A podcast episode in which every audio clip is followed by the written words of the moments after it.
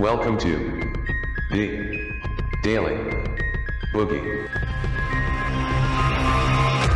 Hello there and welcome everyone. Thank you so much for joining us. Oh, we are going to be busy today. Busy, busy, busy little bees. Busy little bees, my friends. It's one of those days where the plan that you have for the show, the rundown that you make, the preparation that you do, you just rip it up and set it on fire. Because Nancy, Nancy had to go on TV like an hour ago and just ruin everything. Thanks for nothing, Nana. We'll get into it and much more.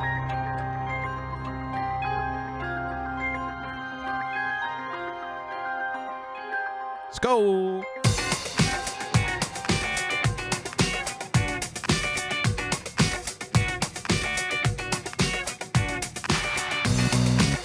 Ladies and gentlemen, welcome to another edition of the Daily Boogie Podcast. Thank you so much for joining us. I am your host, Boogie Bumper. Hopefully, for the next hour or so, we'll see how we go. So much to get through, so little time. Like I said, one of those days, like I had articles and videos and all kinds of sweet, wonderful things all teed up for today. And Nancy Pelosi goes on TV, and I just had to throw it all out. so it's going to be one of those shows, but we should have fun nonetheless. We're going to dive deep into what many people are already celebrating. We might even take a little little bit of a tour of the Twitter sphere and see just what people's reaction is to Nancy Pelosi getting up on on the screen, on the television, and saying a lot of things, but not really saying a lot, if you follow me. So we'll get into that. Also, want to touch base with the climate kids. We did a big show yesterday about the education modules that are being written at places like UNESCO. We described how these kinds of materials filter down from the international level to the federal level to the state level to the school boards to the teachers and then eventually into the soft minds of your children. So, six or seven or eight years down the track, they can find themselves on TV, much like Nancy Pelosi, and make all kind of pronouncements and demands of the rest of us and their elected officials. So, we're going to touch base and see what the reaction has been to young Greta and her conniption fit caught live at the UN. Dive deep into that. Also, got some other stuff ready to go. So, thank you so much for joining us. Thank you for sharing the show out. Wink, wink. It's just a little slight, little slight thing. You see what I do there? I'm very subtle. Very subtle like that when it comes to sharing the show out. I don't even want you to share it out. In fact, forget I said anything about sharing the show out. Do not share this show out. Do not click retweet. Do not invite your friends. Do not click like. Do not click the thumbs up on YouTube. Don't do any of those things. Don't tell anybody about it. It'll be our little secret. Keep it between you and me. Okay? You're good at following rules, right? thank you for sharing the show out. Uh, if you'd like to become a supporter of the show, and thank you to the recent Patreon subscribers who have become supporters of the show. If you'd like to join them, you can do so by heading over to patreon.com forward slash boogie bumper. Become a subscriber by hitting the subscribe button on your preferred podcast player. And of course, if you would like to impeach me, then you can do so by following me on Twitter at boogie bumper. I did notice uh, some first timers in here, so thank you for joining us. Uh, whether or not you enjoy this show is going to be entirely up to you. I will say, most people don't like it. For a lot of people, it moves far too slow. We're used to a kind of instant gratification, and we don't get any instant gratification here. This is not a place for instant gratification. So I'm afraid if you're looking for, you know, a sugar rush of news or a sugar rush of propaganda, if you're looking for that needle in the arm style of presentation, you're not going to find it here. You won't find anything funny. You won't find anything informative. You will only find sarcasm and derision. So now would be an opportune time to leave.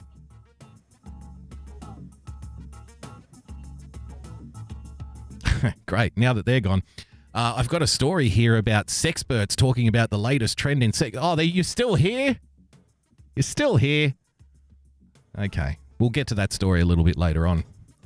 Apparently, sexperts are telling us how to have sex now. Who knew? I didn't even know we needed instruction. I, I, I'm one of these idiots who just assumed that for the last God knows how many hundreds of thousands of years, people just kind of naturally figured it out on their own. I didn't know that we needed sexperts writing articles saying, well, you know what you really should do. I know you've been, I know we've been reproducing for a certain way for a certain amount of time, but wait until you hear the latest trend. In se- it's like fashion. Get that shit hashtagging. All right, let's get into it. I've wasted enough of your time. Let's kick it off, shall we? The lovely, the face of justice, ladies and gentlemen. oh my God! Who knew that justice would be so horrifying? But there she is. Lovely Nancy. Uh, the first thing I noticed before we even click play on this video where did they find all the American flags all of a sudden? Where did they find them? What storage container has had all of these American, these Democrat owned American flags in it gathering dust for the last three and a half years? Not a flag in sight at the debates, not a flag in sight at any press conference, they, they it's it's almost as though they have some kind of allergy when it comes to the flags. We just can't be near it. We can't touch it. We don't want to portray some kind of toxic patriotism, some kind of toxic masculinity because you know flags and the military and all of that stuff. It's really bad, guys. The flag isn't very inclusive. So let's get away from the flags until today. and now all of a sudden, who knew?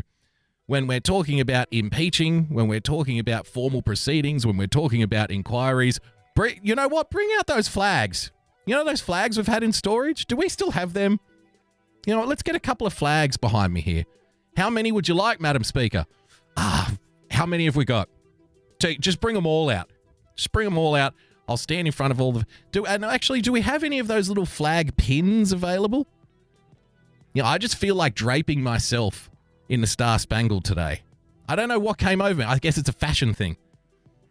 Completely coincidental. Just talking about impeachment, just happened to find the flags. Happened to, happened to do a press conference from the flag room, if there is such a place. Now let's have a look what Nancy's got to say for herself. Nancy Pelosi, let's listen in. Let's listen in. The intelligence community ex- inspector The, general intelli- the intelligent community. to Congress that the administration was forbidding him Administration. from turning over a whistleblower complaint Right. on Constitution Day. Yeah. This is a of all violation of days. law. Shortly thereafter, press reports began to break of a phone call Mm. by the President of the United States calling upon a foreign power to intervene in his election. What? This is a breach of Is, is is that what happened? Calling on a foreign power to intervene in his election? Like what? Trying to stop his own election? Is that what you mean? Not quite sure what that means. Um, I've I've- from the beginning, I've always thought, wait, shouldn't we be talking about how somebody got access to a private phone conversation between the president and the leader of another country? Like, shouldn't that be a topic of conversation here? Am I am I seriously the only one who has an issue with private conversations between the president and other world leaders just being thrown out to the press?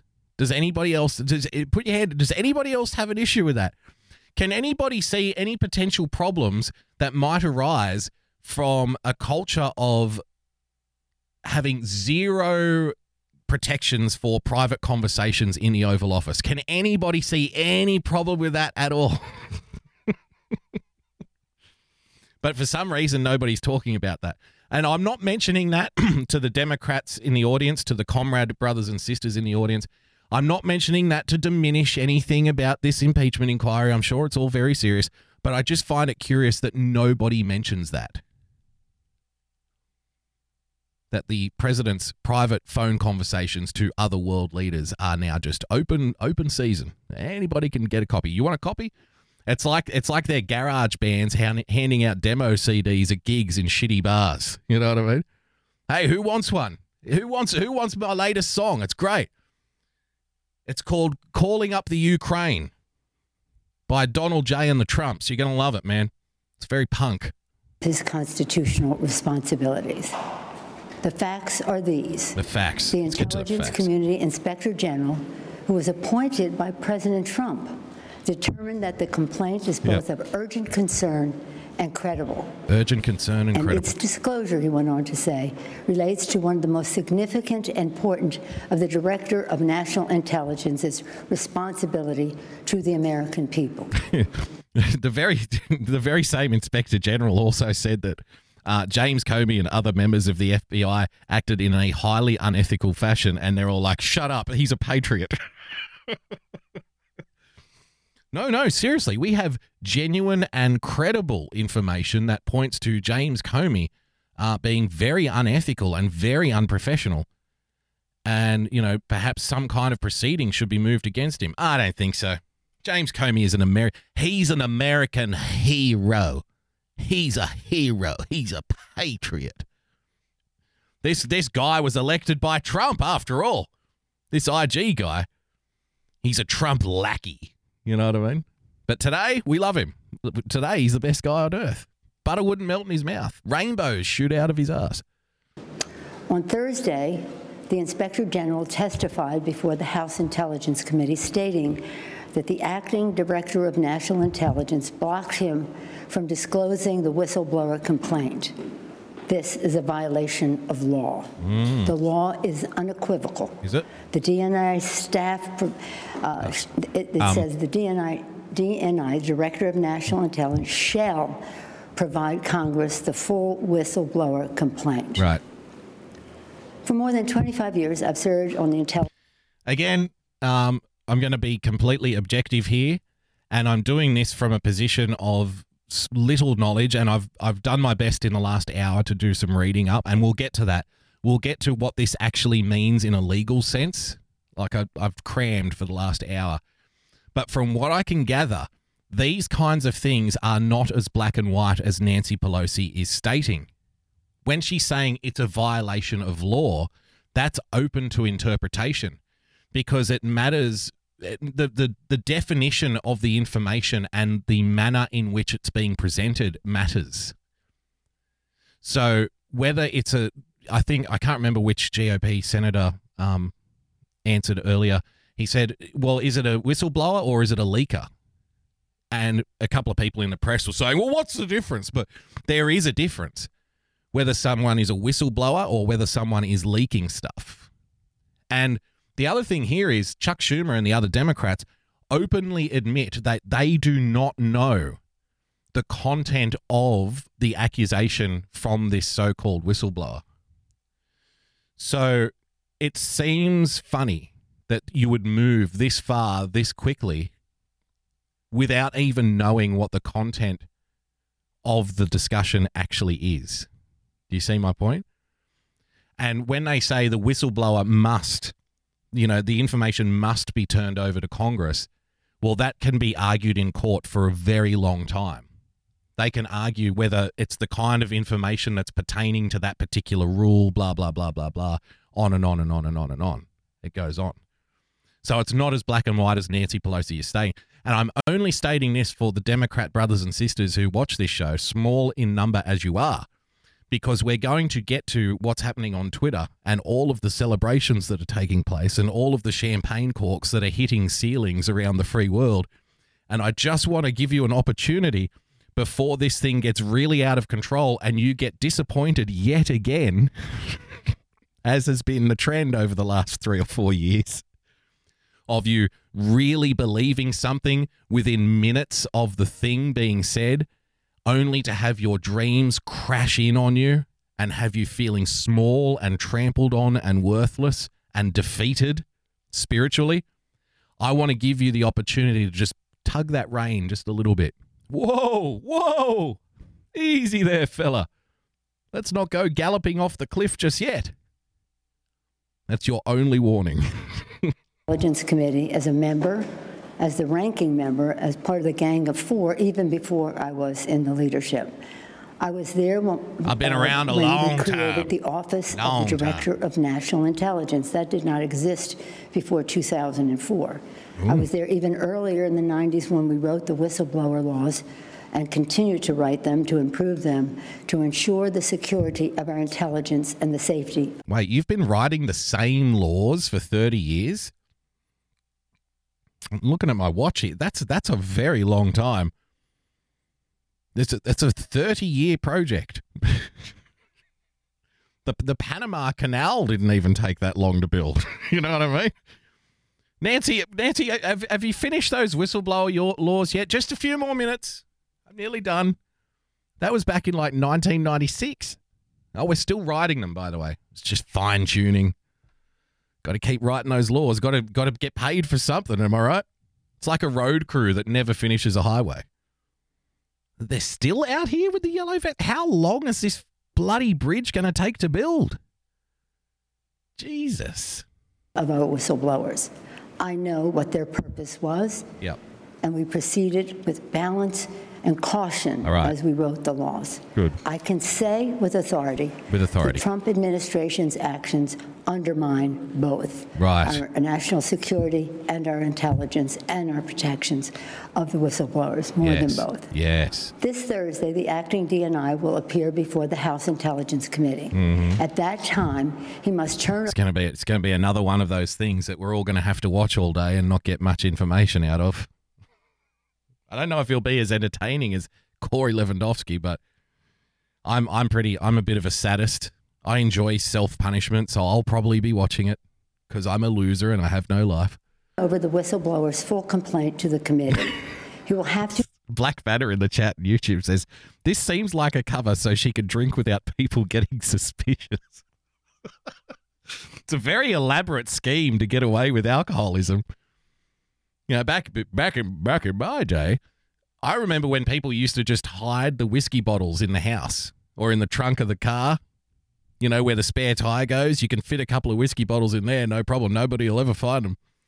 This seems like a very, very elaborate plot, a very elaborate scheme to get away with drinking in the morning. But I don't know. Maybe, maybe she is that crafty. maybe she is that, you know, super villainous. choose whether to break the law or honor his responsibility to the Constitution.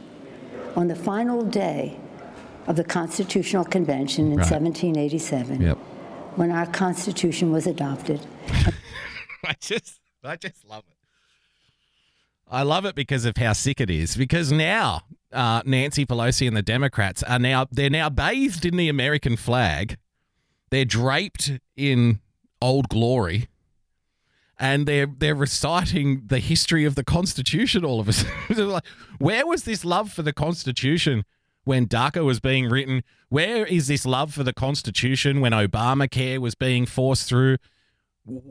since when do you care about the Constitution? It's like now all of a sudden, well, the history of the Constitution back in the late 1700s, patriots like myself framed the Constitution to protect the Republic. You know, I'm all about the Constitution today. It's fascinating, isn't it? Americans gathered on the steps of Independence Hall Wait, listen to this history wait lesson. the news of the government our founders had crafted. They asked Benjamin Franklin, "What do we have, a republic or a monarchy?" Or a monarchy. Franklin replied, "A republic, if you can keep it. Yep.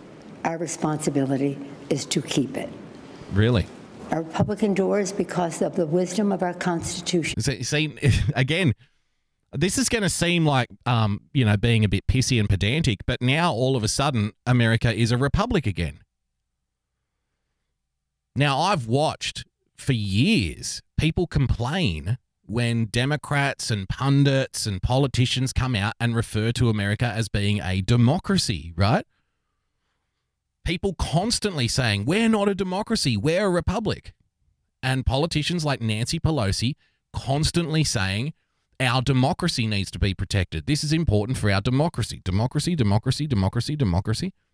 But then today, conveniently, all of a sudden, we're draped in the American flag. We're reciting the Constitution and the history of the Constitution dating back to the late 1700s, and we're back to calling America a republic again. It's like, it's like, I guess if even if you dislike Donald Trump, you can even if you think Trump has done nothing since he's been office, this one achievement you can give him. He has single-handedly taught all of the Democrats in the space of only a few years what it what the Constitution is, because now they're all reading it frantically, looking to looking for ways to kick him out. I can just picture Democrats up late at night with coffee cups and you know, like Chinese noodle boxes strewn around the office, buried in the Constitution. Looking, reading through it, it's like Nancy, Nancy, come and have a look at this. Did you find something? Did you find something we can get rid of him for? I haven't even read this bloody thing. Have you seen how long it is? God, it'd take like all day. No, no, I didn't find anything we can kick Trump out for, but did you know in here it actually says that we're a republic? Really? I've been calling it a democracy all this time. Nobody ever told me. I know, right? I'm su- I'm just as surprised as you are. But look, here it is, like right here on the page. Look, big letters, republic. Shit, I had no idea. Well, how embarrassing. I must have looked incredibly silly all this time. Great. Okay, from now on, we'll say republic. Okay, now you keep looking for a way to kick Donald Trump out of office. I'm, I'm going to the bar. I'll be back. enshrined in three co-equal branches of government serving as checks and balances on each other. The actions taken to date by the Sid Soak, Sid Soak in the chat. Wrong. They were listening to the Constitution on tape. Audiobook styles. And I like that Sin Soaked inadvertently revealed his age there by saying tape. yeah, well, listen, you know, back in my day, we used to uh, listen to the Constitution on uh, what do you call it? One of those uh, one of those cassette tapes, and uh, on the uh, on the old boom box.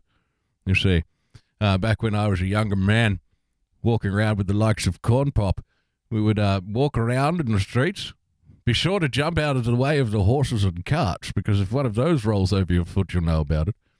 And we would listen to uh, the Constitution on tape, uh, courtesy of our boom boxes, or as the kids were calling them back then, a hi-fi phono.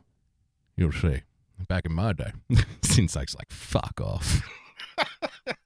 president have seriously violated the Constitution, especially when the president says, Article 2 says I can do whatever I want. Do whatever I like. For the past several months, we have been investigating in our committees and mm-hmm. litigating in the courts. Right.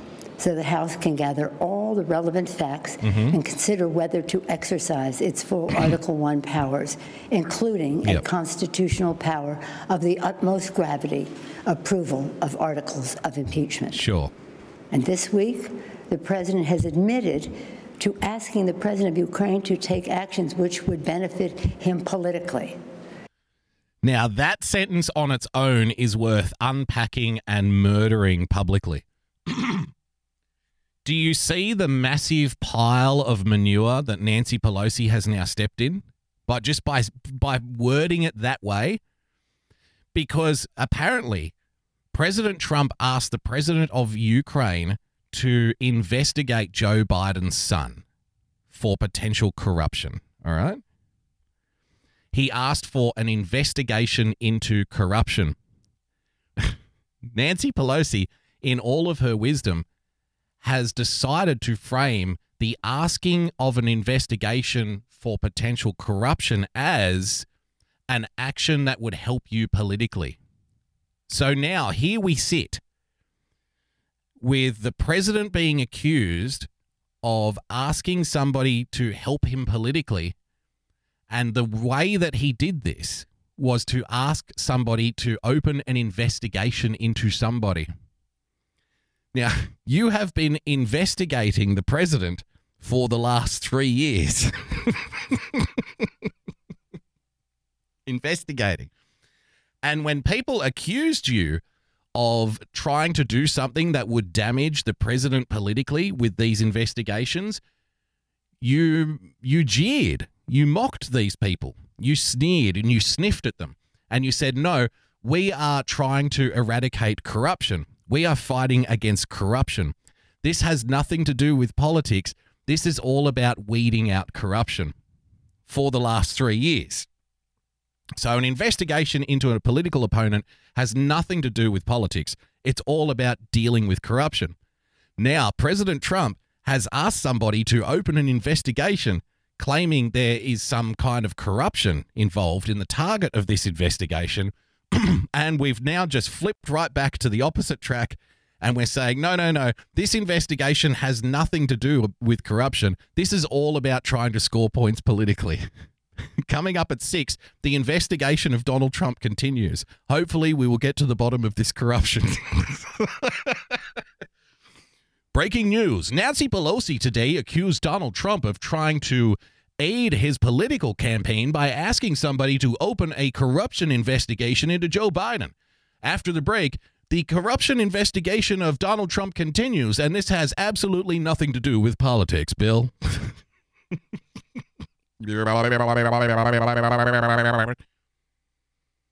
wow. Just like that. Just switch, just like that. So, what does all of this mean? Well, like I said, I did my best. I was cramming. And the best I could come up with is not much. I got this from Lawfare, uh, Lawfare blog.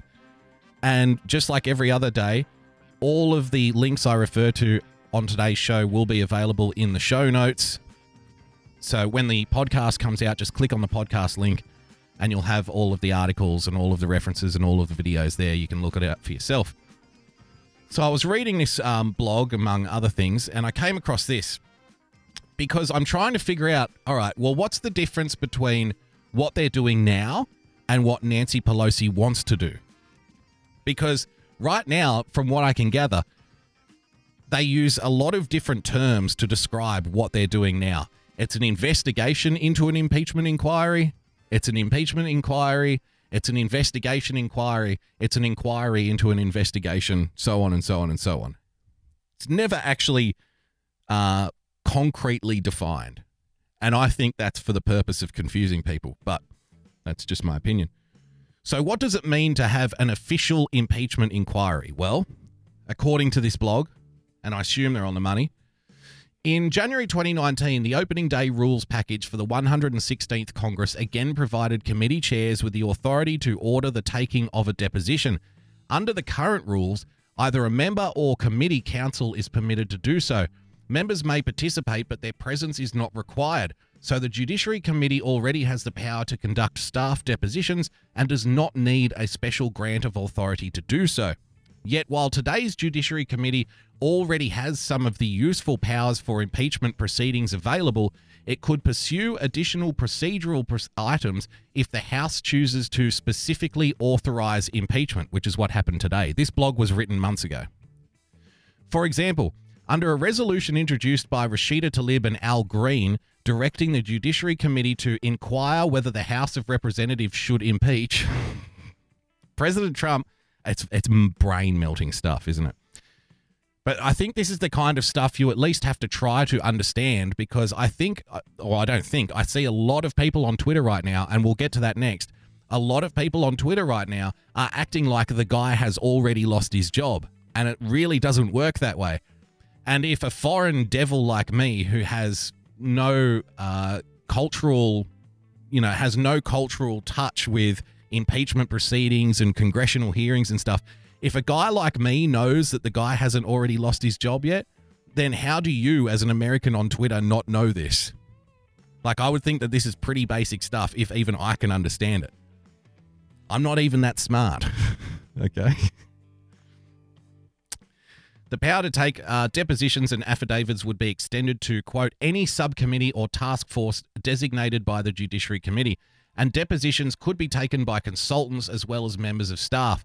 The Tlaib Green resolution also provides for additional funding for the Judiciary Committee in the context of an impeachment inquiry. So, okay, so now the Judiciary Committee gets more funding. That's that, that's one thing I found out. They get more money.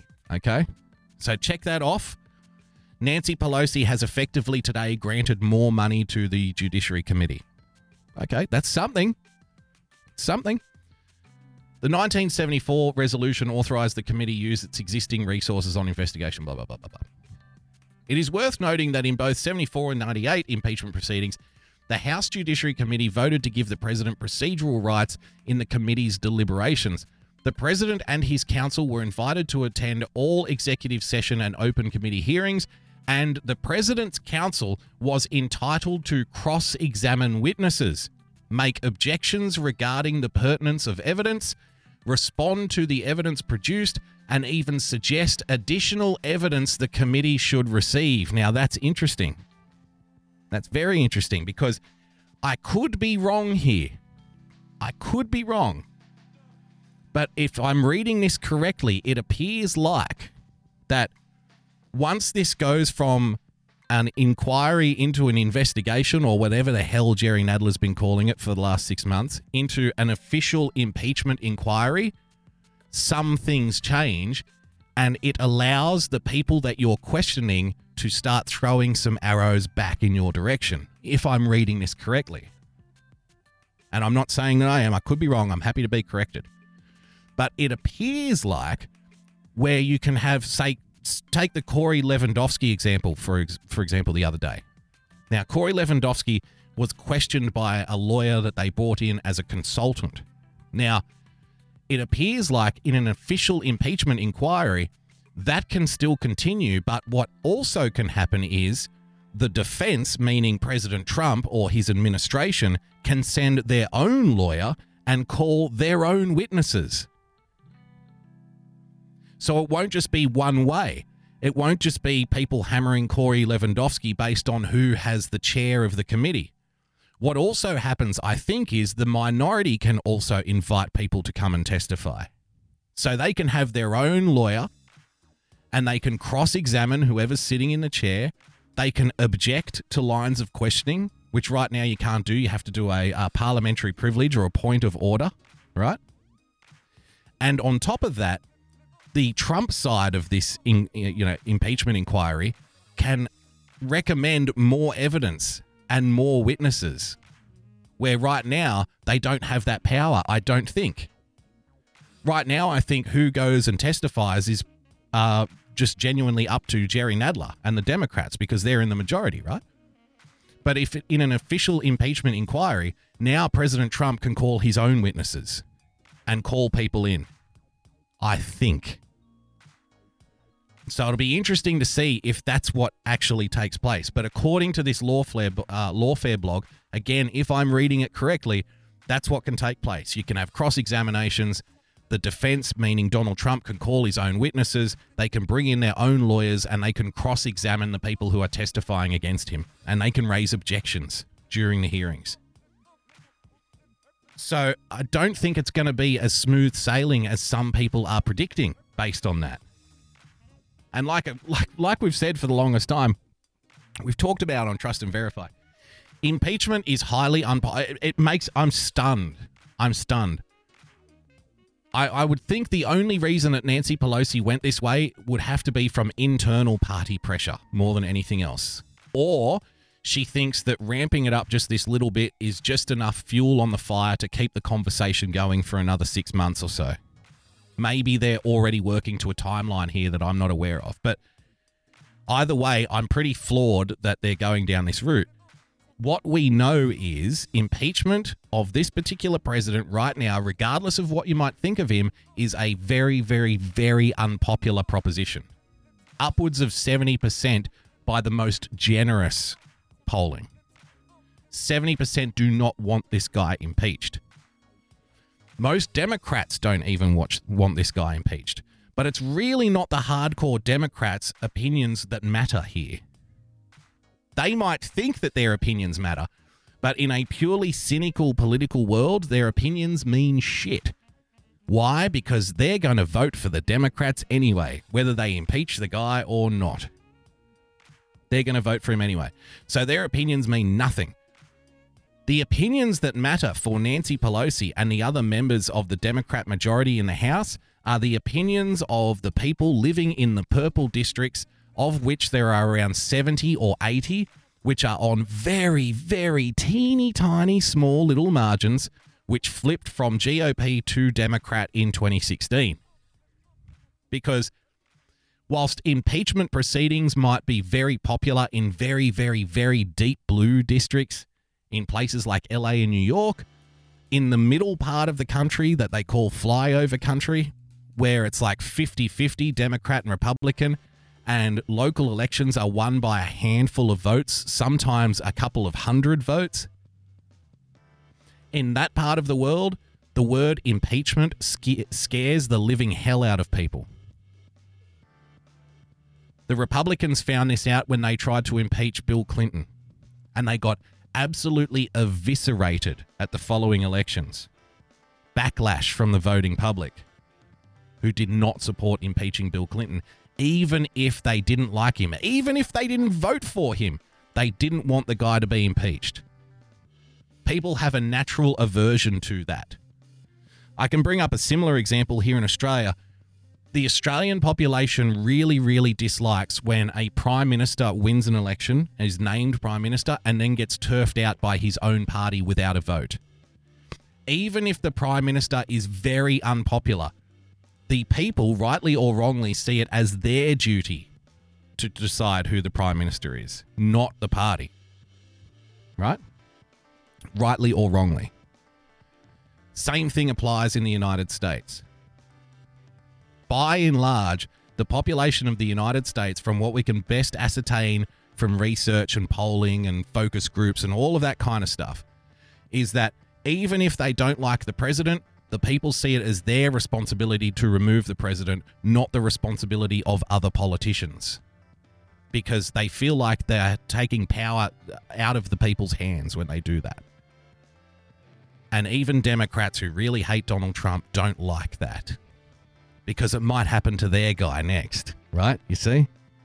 They don't want that to happen. So I'm floored that Nancy Pelosi went this way. But that hasn't stopped people celebrating, though, mind you. Uh, this, let me show you this. This is fun. I thought this was very thoughtful by the good people at the ABC people were talking about Nancy Pelosi's speech patterns and perhaps she doesn't make too much sense. Well, the good people at the ABC have thought of that, so they it's never a good look. They decided to put subtitles underneath Nancy so you can understand what she's saying.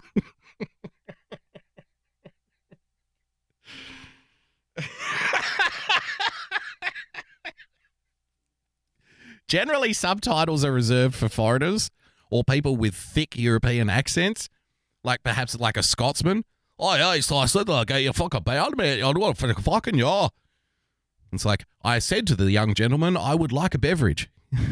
but now they're putting now they're putting subtitles on Nancy Pelosi, and, and the president, the director director of national intelligence, intelligence, and we we are a rep- republic, and sh- we should sh- sure show for impeachment and this is the president of the Ukraine.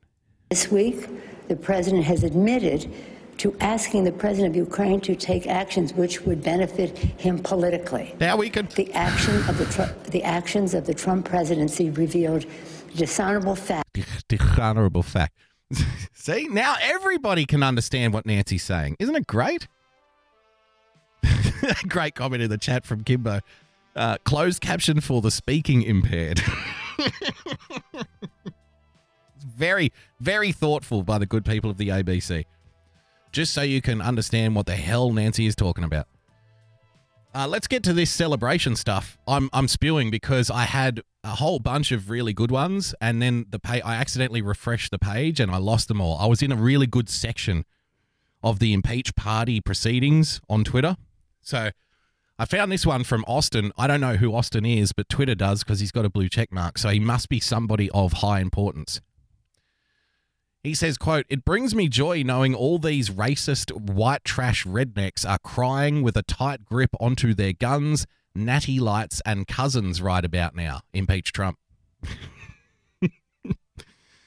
Trump is crying in the club right now. Niall really got Trump impeached. Girls, we won. It's over, guys. We won. We won. I, as we go through this, you're going to see a pattern develop. Dump Trump finally getting impeached. Let's party. He's finally getting impeached, guys. It's get he's getting impeached. It's happening. He's done. It's over. Wait, wait. Is it finally starting? Fucking finally. Now the the the one common sense um, tweet that I could find in this hashtag didn't get a lot of love. It got 53 likes, no retweets, and one reply. Oh, 54. You know what? I'll give you 55. How about that? There you go. You deserve a like for that. I've seen quite a bit of people concerned about Pence taking Trump's place. I just want to remind you all that the impeachment process is very long and extensive, and may not be through before the next election, whoever is elected and inaugurated. so she didn't get a lot of love for that tweet. It's too much common sense, I think. Uh, he's a literal piece of shit, impeach Trump. he should be impeached for being a piece of shit. Wait, Donald Trump is going to be impeached? Let's have a little look at this.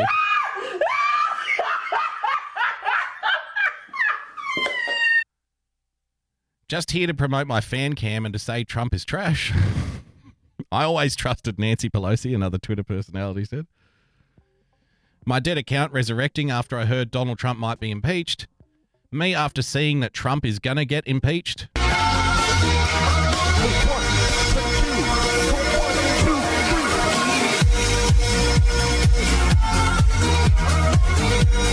I do love that song though. Um, guys, I think that they think that he's already been impeached.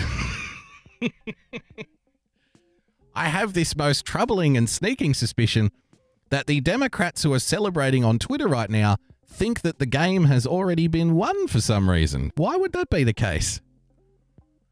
It looks like they think that just because Nancy Pelosi came out here in front of the flags and said some shit about the Constitution and has spoken about that they're going to launch an impeachment inquiry that uh, Donald Trump is now packing up his office. I'm not sure that you understand how this works. and I just want you to, I just want you to relax. I don't want you to get too far ahead of yourselves here. You might be going off half cocked. You might be celebrating a little too early. You might be counting your chickens before thine hatch. Comrades, this fool really said presidential harassment? Me, a non American, watching and celebrating the impeachment of Donald Trump. They think it's happening already. they think it's already happening. I'm just celebrating the impeachment of Trump, yo. It's what impeachment? He he hasn't been. It's it has there has the impeachment hasn't even begun yet. You do understand this, right? Shut up, racist. Me rolling up on a Trump supporter after impeach Trump happens. They think they think it's happening. They think it's done. Hey Gaga, are you a Donald Trump fan? Impeach Trump. Awkward. Laughing my ass off the distress, the worry, the anger we love to see.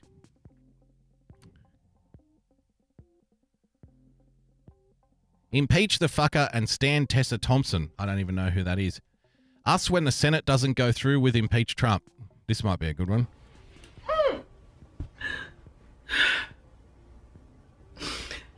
I can't.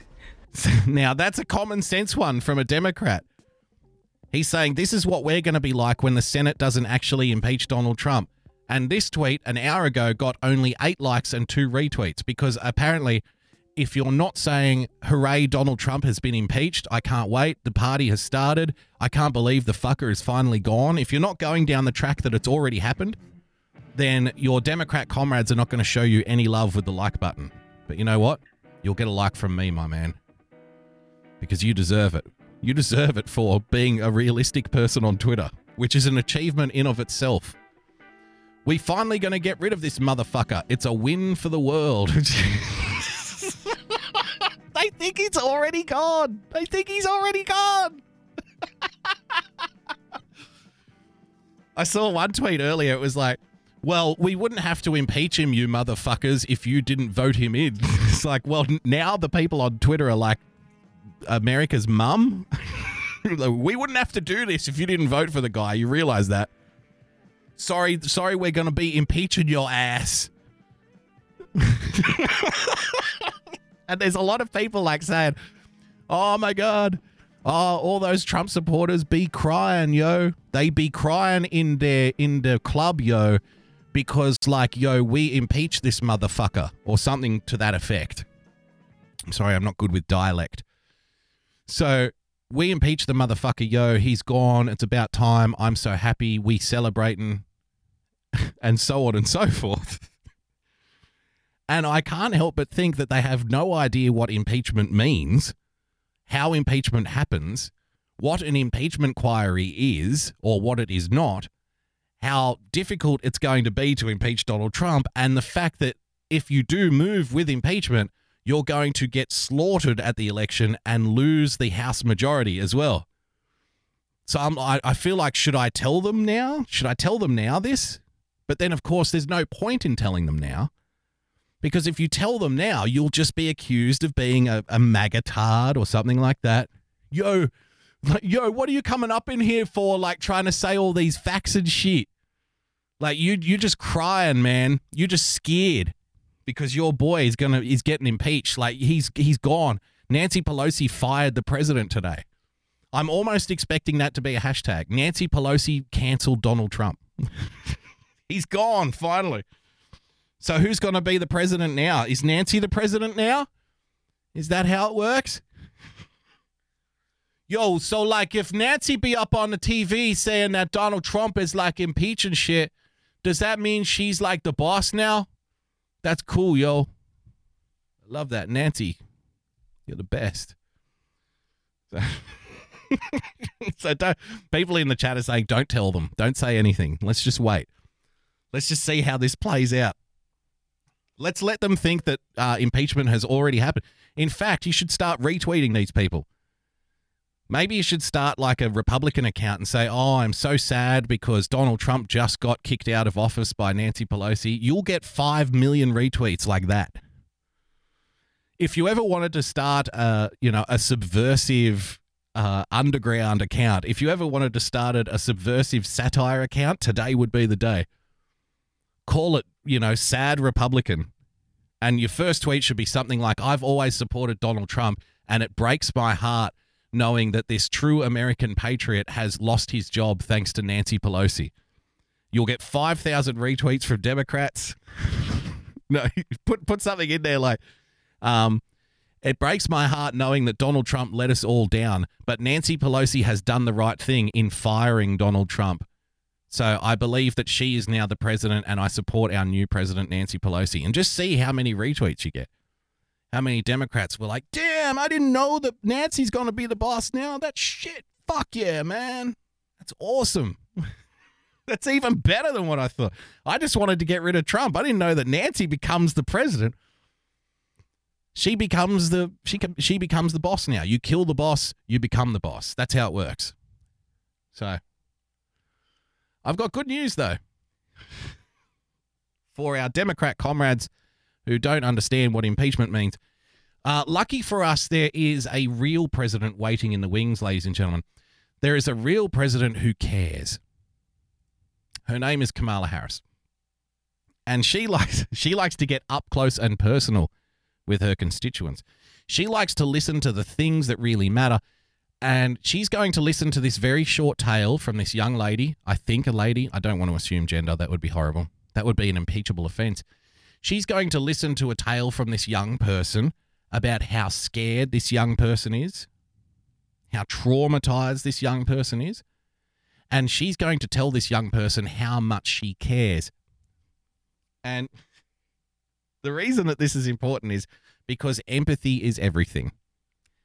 Empathy is everything. So, um, good girl Kamala Harris. And I just want to I just want to put it out here now too let it be known that the Democrats never use fear as a motivator.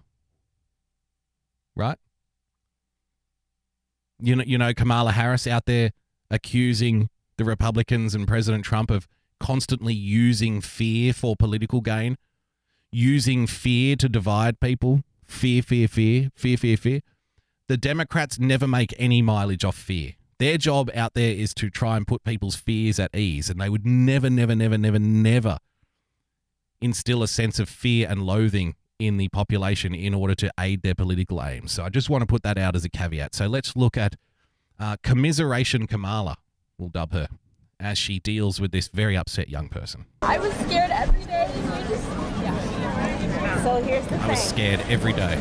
You're right to feel that way, but you also have to remember that we're all in this together, okay? And you always have to remember that you're not alone. Cause we're all in this together. We're all in this together. Doesn't have the same pop and bounce as listening to Tupac back in college, but you know, it gets the job done, I think. And I love that the camera's right in there too, because it's showing that Kamala cares. They can make this into a campaign commercial, I think, at some point. Hear me? You always have to remember that. You always remember that. Okay? And And the poor girl's crying. I just don't want to die. Okay, this this might be above Kamala's pay grade, but she handles it like an expert. No, baby, you're not gonna die. You're not going to die. See, that's a lie. Kamala Harris can't help but lie to people. That I'm sorry, young lady, Kamala is lying to you. You are going to die at some point. You are going to. That is true. Kamala, how dare Kamala Harris go up to living, breathing human beings and tell them that they're not going to die? You are going to live forever. There's no such thing as death. Don't be afraid. You're not going to die ever. You're going to live forever and continue voting Democrat, just like so many hundreds of thousands of Democrats continue to vote Democrat whilst they are in the ground. no, we know Democrat voters never die. Look at the voting records. I mean, look, Joe Smith here has been voting Democrat for 175 years. so you're not going to die. As long as you are on the Democrat electoral rolls, you will you will be alive forevermore. You will be alive in the in the books of the Democrat Party until the sun burns out. You're fine. You will never die. You're not. Your body may be gone, but your voting record lives on. We're gonna be smart, and we're gonna we're gonna fight. We are gonna win. We're gonna win. and we're gonna take on. An- another lie. Please stop lying to this poor vulnerable thing. Please stop lying to this poor vulnerable young lady, Kamala. It's not right. People who are just failing to have courage. Okay? So some people are failing to have courage. Um, so I look at this and I see a potential campaign commercial for Kamala Harris. I see, I see, you know, ground soil to be tilled here, and I think that something beautiful can come out of this. But it's just missing a certain kind of ambiance.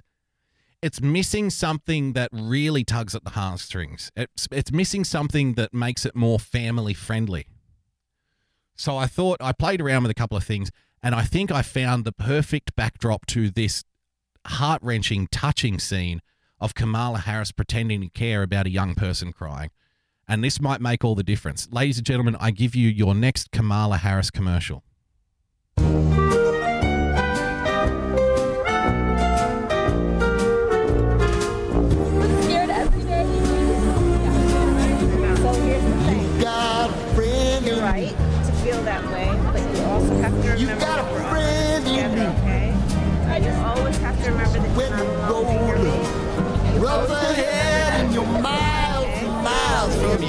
Your nice warm bed. You just remember what you You're not. You're not. really And we're gonna be Boy, smart. you got a friend in me. gonna win, and we're gonna. take Yeah, you got a friend in me. Failing to have courage. Okay? I was scared. You There you go. I know, it's dumb. wow, that's ancient, said somebody in the chat. Kamala Harris, your next president of the United States. Um, how are we going for time? I feel like David Letterman all of a sudden. Can I get the time? How much time have we got? What's the time? Can we do another show? Uh, I'll, quickly touch on this because I, I could see this coming from a mile away. Why they're why they're scared of Greta? Youth climate activist has the trolls in retreat. Right wingers can't deny Greta Thunberg's truth. In desperation, they're resorting to malice, bigotry, and lies. And this article will be in the show notes. I'm not going to. Well, I'll tell you what. I'll give you a little tease. Modern, it's because it's it's quite funny. Modern day conservatism, especially the Republican Party, functions primarily as a protection racket for the fragile egos of mediocre white men. What a statement! the fragile egos of mediocre white men. After witnessing the right wing reaction to Greta Thunberg, the teenage climate activist from Sweden who spoke at the United Nations this week, there can be no doubt of this. Why is it just the white men? Are there no black climate deniers anymore? Huh? Uh, is there is it only white men who are deniers of climate truth from 16 year olds? I'm confused. I mean, surely. I mean, we could throw a dart into any lab in the country and find a black guy who's skeptical about climate change. I didn't know that climate was a racial issue, but apparently it is. The modern day conservative was revealed in all of his glory as a weak minded coward who hides behind unearned privileges because he is un- incapable of handling a fair minded debate, much less real moral accountability. So there's no so there's no female climate deniers, there's no black climate deniers, there's no Asian climate deniers. Climate denialism is purely the realm of the mediocre white men with fragile egos who are weak minded and cowardly. yeah. Yesterday's show, uh, like I said earlier, we did a big breakdown of the educational materials, how the climate activism stuff is actually being promoted in schools. If you missed it, um, just go back to yesterday's show and watch it. It's called uh, enlisting your children as climate soldiers. And, you know, people can accuse me of conspiracy theory, but we're actually reading from the UN documents themselves saying this is how you teach climate change activism in every single lesson. This is how you mobilize your students to protest against climate change. This is how you get schools to become agents of change in the climate debate. Like, and they give you a play by play on how to do it.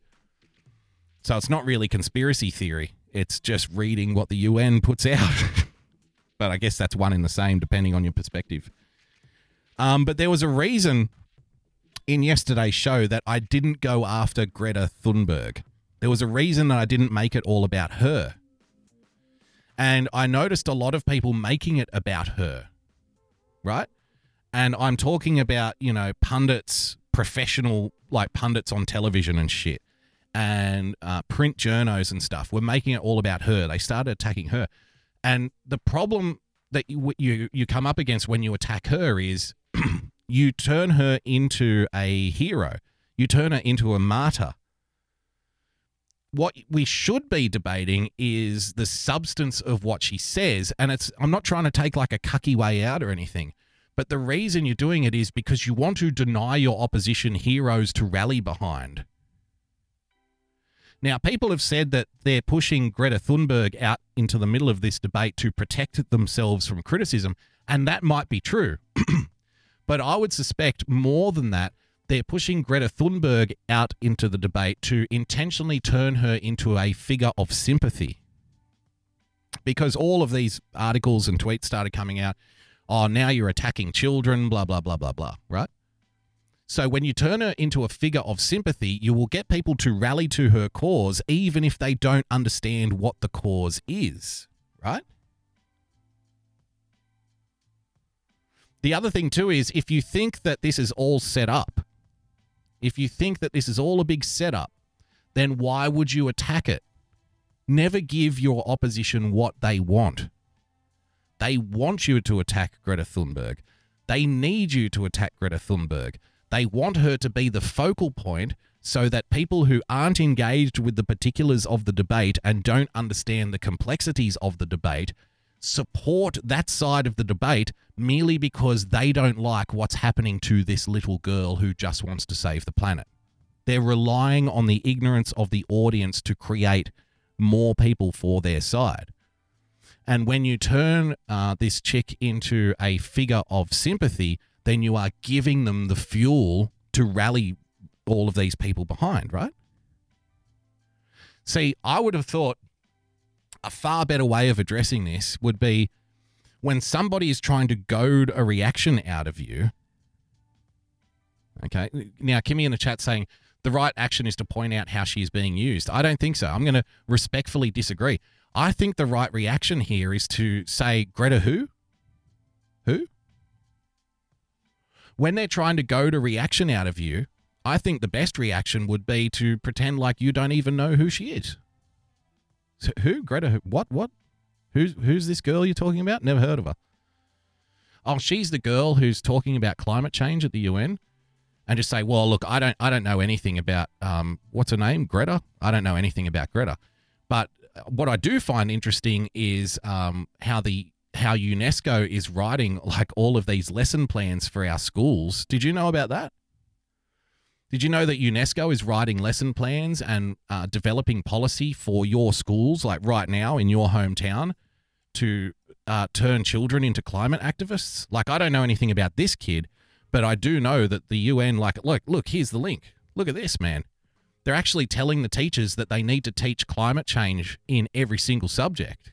Like, forget maths, forget history, forget geography, forget art. They want the kids to draw um, climate change posters in art for art class. Like, I know about that. I don't know about this one girl. It's just one girl. Like, I don't care. She's 16 years old. Kids do stuff. I'm not even interested. But how about all of this shit that the UN's doing? Did you know about this? Wouldn't that be a better way of going about it? If the opposition wants to turn Greta Thunberg into an, a figure of sympathy, deny them that sympathy. And the way you deny them that sympathy is by denying her the attention. And if you deny her the attention, then the, the plan doesn't work. Because if she doesn't get the attention, if nobody takes it seriously, and if everybody acts like what she is, that being a little girl saying things on TV, which happens five million times a day in any part of the world, like she's no she's no more or less special than any other kid saying things on TV. She's just a kid saying things on TV. If we treat them like that, then we deny the other side the opportunity to turn her into a figure of sympathy, to turn her into a martyr, which then leads to them not being able to rally people to their cause because they have no central figure of sympathy in order to rally people to. And then you can just get back to talking about more important things. You know, I, I don't think a lot of people picked up on that, but that's why yesterday I didn't I didn't even go after her. I thought, well, I'd much rather say Greta who than talk about Greta Thunberg. You know what I mean? But hey, it's going to happen. And you could just you just knew that today it was all going to be about the story was not going to be about what she said because it was never about what she said. That was never the point of Greta Thunberg. The point of Greta Thunberg was never to raise awareness for climate change. The point of Greta Thunberg was to characterize the opponents of climate change policy as evil, nasty people who attack children with disabilities. I mean, why do you think they chose a girl with Asperger's and autism in the first place? Isn't isn't one of the things that uh, people attack Donald Trump for constantly saying that he likes to make fun of people with disabilities? Right now, I'm not saying Asperger's and autism is a disability necessarily, but it's a condition, and in the minds of a lot of people, that's good enough. That's close enough for a lot of people. So now they can just turn around and say all Donald Trump supporters are what is it? Fragile egos, mediocre white men who attack little girls on the internet. the conversation now today the conversation has nothing to do with climate change. It's all about what awful pieces of shit you are. And it's it's as predictable as sunrise that that was going to happen. Because they threw out uh, the girl as bait and everybody wanted to take a nice big bite. take a big chunk out of her. So, in saying that, in saying that, let's make some fun of kids who talk about climate change, shall we? This just happened. This just happened to come out like two or three days ago, purely coincidental. It's just timing. Uh, a whole bunch of kids talking about why they really care about climate change. It's the video is entitled "These Climate Strike Kids Will Restore Your Hope in Humanity." I'm mad at my parents because look at where we're at right now. Like we're all gonna suffer if we don't start doing something now. I I, I put my hand up. I'm suffering already. I don't know about you in the chat. Uh, if you're suffering eight seconds into this clip, press one. I know I am. Hey, hey, ho, ho. Did they just say climate change has got to go? Hey, hey, ho, ho. climate change has got to go. That doesn't even make sense. Wait, did you? Climate change has got to. Don't worry about it. Okay, let's go.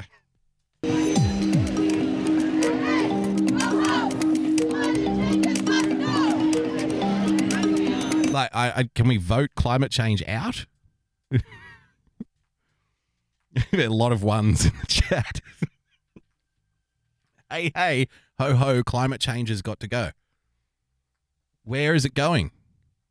Um, how do we how do we stop the climate from change? I mean, we could all live in a basement, I guess. We could live in a bomb shelter. Then climate change is gone. Then you don't have to worry about it. I guess you still kind of have to worry about the humidity and the oxygen levels in the bomb shelter, but you know, by and large, climate is out the window. We could all live in a fishbowl. That'd probably do it. Climate change has got to go. We could all live in space. All right, now we're talking. Now we're getting some real ideas out there. Now we're getting some legitimate solutions to work with. Yes, Ben in the chat. Impeach climate change.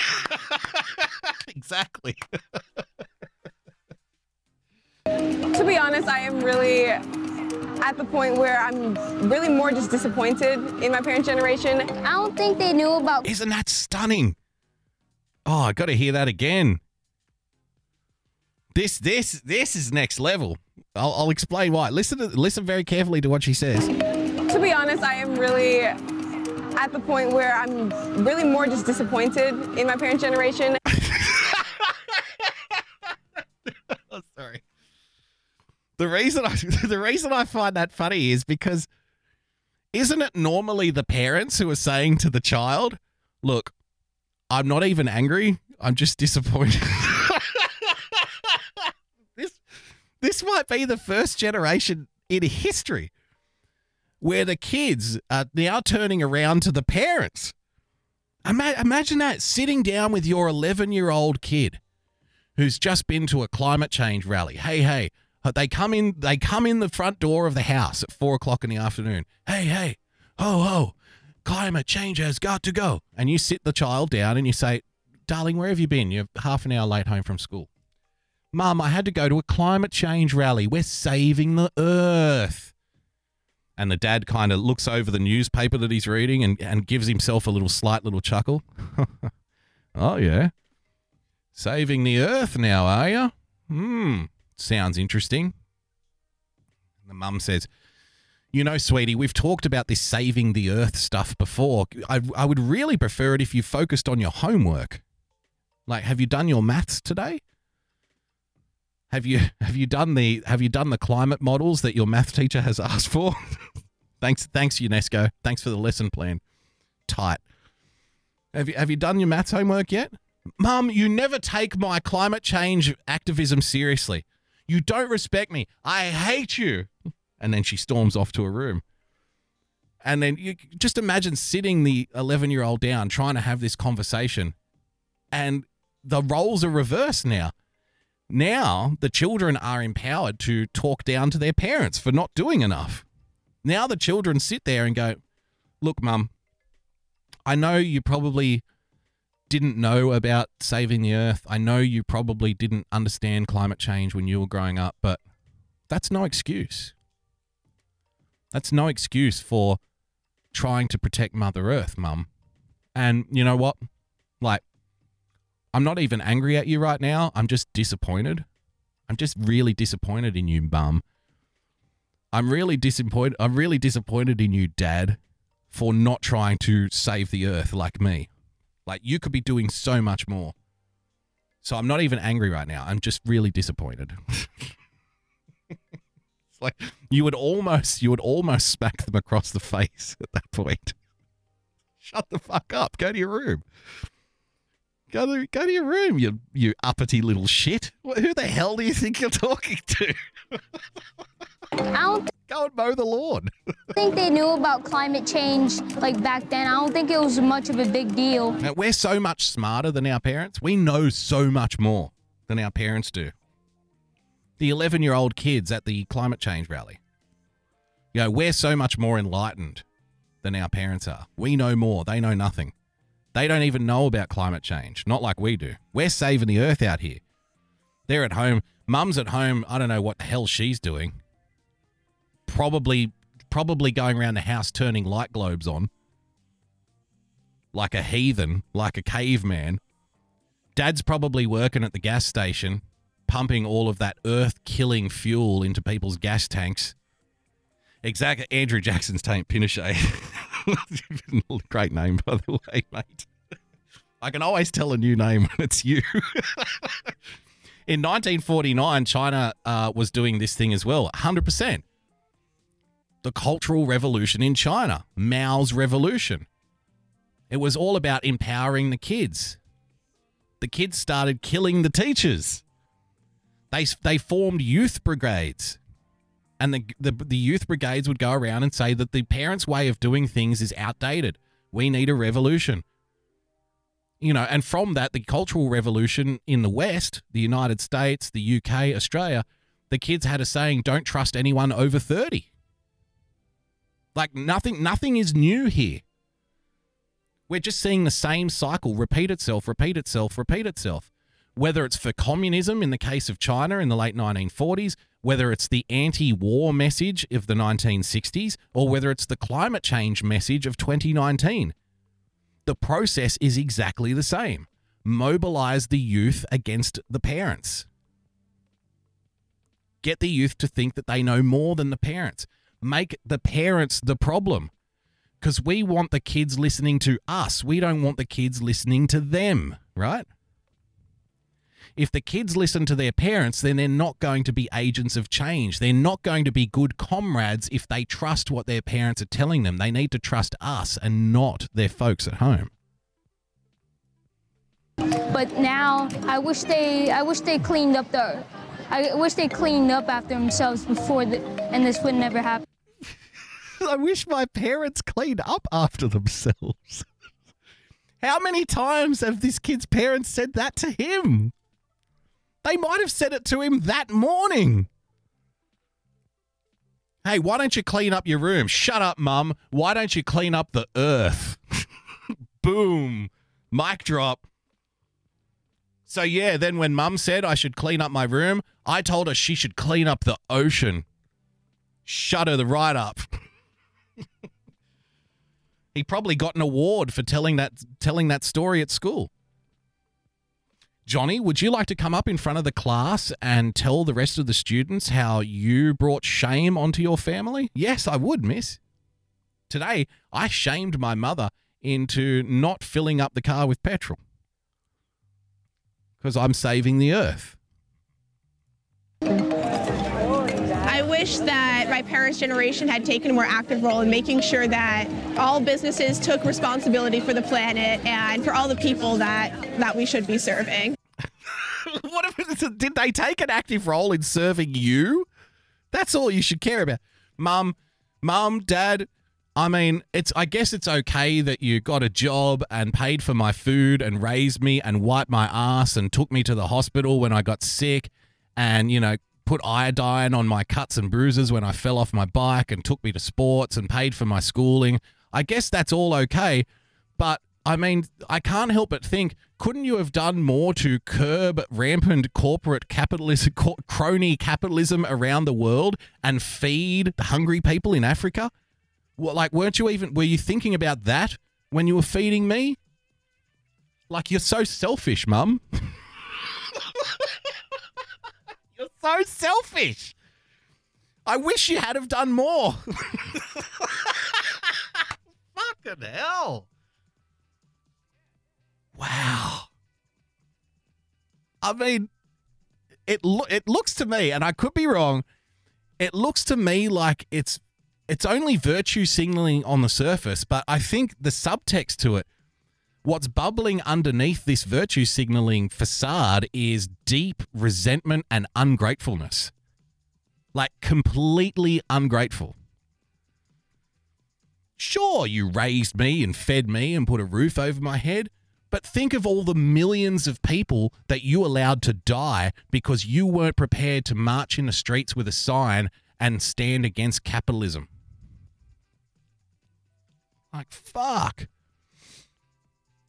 because you you know the first time that mum or dad refuses to pick her up after netball practice or something, it's gonna be, oh, I hate you.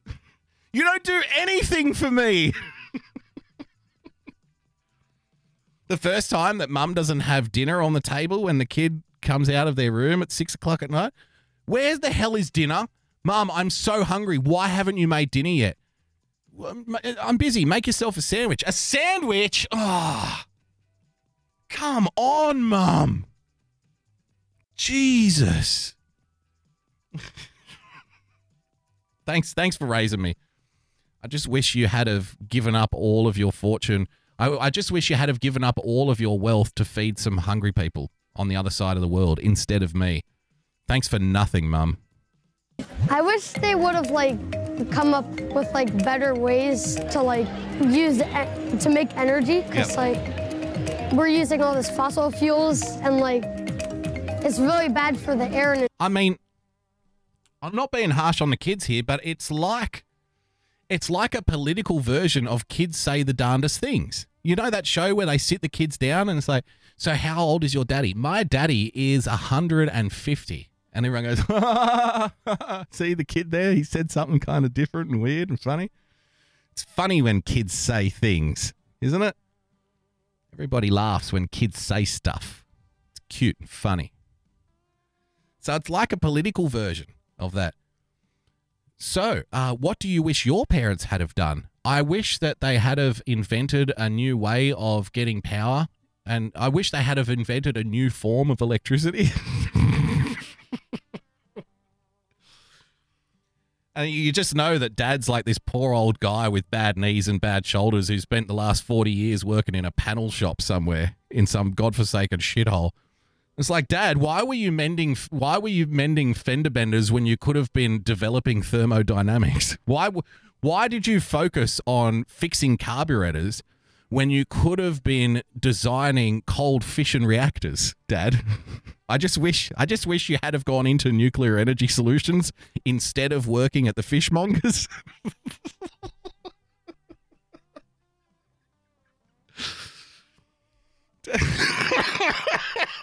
Dad, Dad, why are you out there mowing the lawn?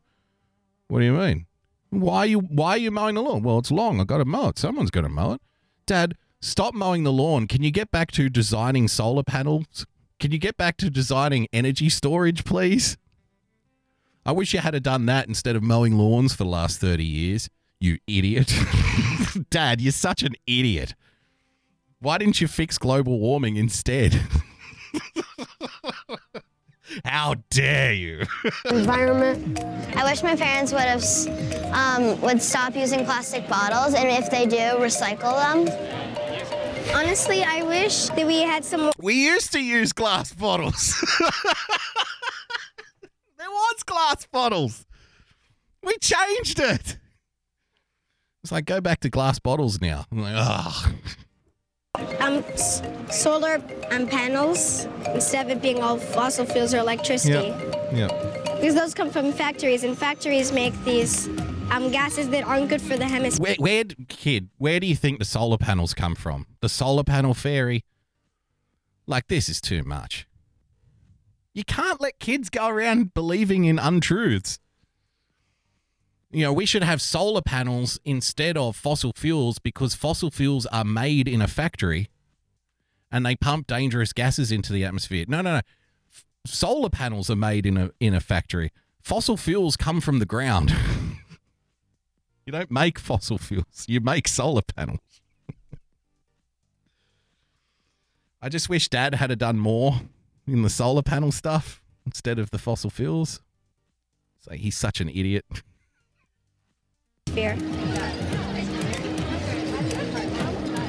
When I go older, I'm probably not gonna buy a car. I think I want to like speak up. Wow. I, actually, I take it all back. This kid, I want that kid. You know, when I'm older, like I don't want a car. It's like dad br- breathes a sigh of relief. Thank God. Because I'm not making much down at the panel shop now that they've switched from fossil fuels to solar panels. So thank God. I'm not going to have to buy the kid a Dodge. Bullet dodged. up and tell people that they should stop doing these things, polluting the earth. Yep. I'd be so happy if I could work on environmental policy or learn more about science. Notice how she said, notice how in I wish I could work on environmental policy came before learning more about science. Look, I just wish that my parents had have done more to instead of feeding me, instead of feeding me and putting roof over my head, I'm really angry that my parents didn't feed the rest of the world, fight against capitalism and put a roof over the head over every single starving child in the world who's soon going to be dead thanks to climate change that they helped create. So I'm really angry with mum and dad about that. Uh, when I get older, I'd love to do something in the realm of environmental policy. How about learning more about science? Yeah, yeah, whatever, if I get time. If I find the time later on, they're saying, yeah. The real important thing is working for the government. I can't wait to get myself a good government job. Start writing environmental policy. Start locking people up when they cut down trees and burn firewood in their own home. Can't wait for that day. Then I'll finally get revenge on mum and dad.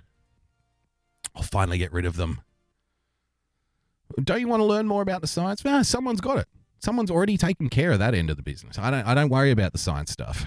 Maybe like become an activist. I'm definitely gonna. Fuck, that's it. That's it. That's it. I'm done. I'm out. We're done. We're done here. Closing up the shop. That is the end of the show. Good night, everybody. when I. like, I wish we could get.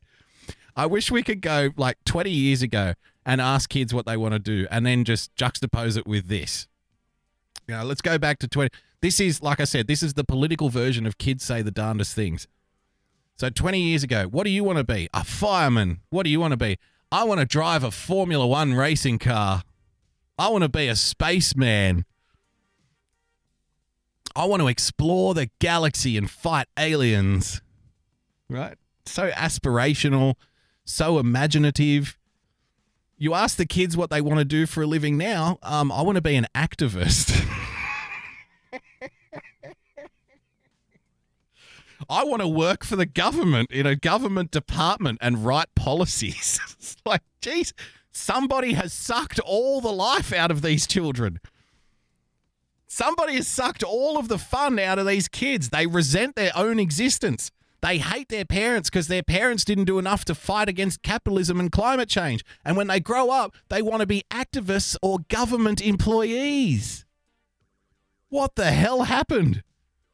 Where are the astronauts? Where are the rock stars? Where are the racing car drivers? They're all dead. Dead.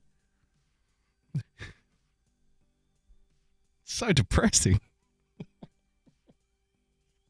Speak out and speak up. It's like uh, when I grow up, I want to be an activist. He's already an activist now. Congratulations, unpaid labor. Welcome, welcome to the future of unpaid labor. and try my best to spread the word out, even though it's already definitely a huge problem. If anything, I want to be a scientist. I want to create a climate solution that will actually be feasible, so we don't have to sit around and wait years. I will take. I want to be a scientist. I will take that. I want to be a scientist. That's good. That that's at least a little more aspirational than I want to be a. I want to be someone who walks around in the street with a sign yelling things at buildings. Because that's what an activist does. Walks around yelling things at buildings where people don't come out of and nobody talks to you.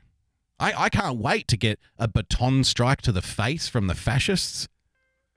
I can't wait. Really looking forward to it. I'm training really hard. I swear to God, I'm training really hard every day.